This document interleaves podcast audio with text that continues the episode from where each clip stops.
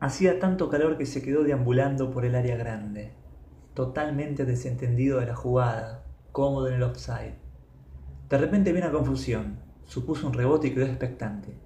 La pifia del defensor lo habilitó y fue en búsqueda de ese falso centro llovido.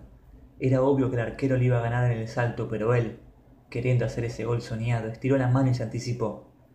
El grito se escuchó en toda la cancha, los rivales se quejaban pidiendo tarjeta. Él sostenía ese grito hiriente, el boludo se había el dedo chiquitito de la mano. En ese momento entendió que Maradona era más inalcanzable de lo que él creía.